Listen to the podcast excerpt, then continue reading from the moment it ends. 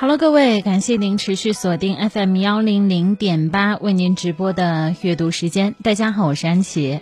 今天呢，在节目当中和大家分享到的一本书，名字叫做《编程》。在这一本小说当中，翠翠命运的真正转折点是天宝遇难事件的发生。天宝原来同意和弟弟。挪送一起到碧霞溪旁边唱歌，看看谁可以用歌声赢得翠翠的芳心。可是当挪送先开唱之后，天宝自知不是对手，就此黯然退出，并且在心灰意冷之下决定离开茶洞，外出做生意。也就是在驾水船出行的过程当中，天宝出了事儿，掉进河里不在了。天宝去世之后，挪送孩子气的把责任归结到了爷爷身上，对待翠翠的态度开始变得消极冷淡，而挪送的爸爸传总顺顺也对此心怀芥蒂，不愿再接纳翠翠做自己的二儿媳。最终，爷爷做了很多努力，还是没有可以消除两家人之间的隔阂和误解。罗宋还是带着对于兄长的愧疚感和对现实的无力感远走他乡。故事的最后，在一个惊雷的夜晚，辛苦操劳了一辈子的爷爷无奈中悄然病逝，只留下了孤身一人的翠翠。没有人知道未来岁月里等待着翠翠的是什么。罗宋会不会忘了他，让他陷入无尽的等待，还是会在某一天突然回到他的身边，给他想要的一切？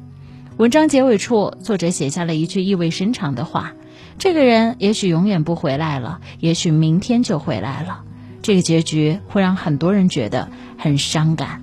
但是从另外一个角度来看，这对于翠翠并不一定是一件坏事。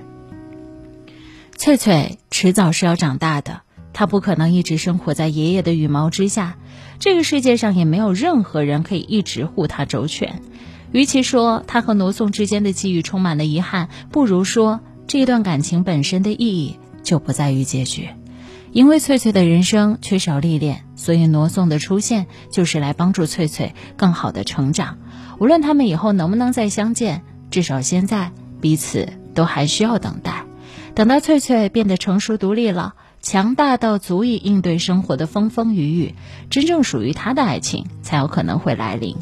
世间一切皆有因果，那些让你难过的事，是为了修炼你的毅力和勇气；那些离开你的人，是为了让你懂得世事的无常和缘分的珍贵。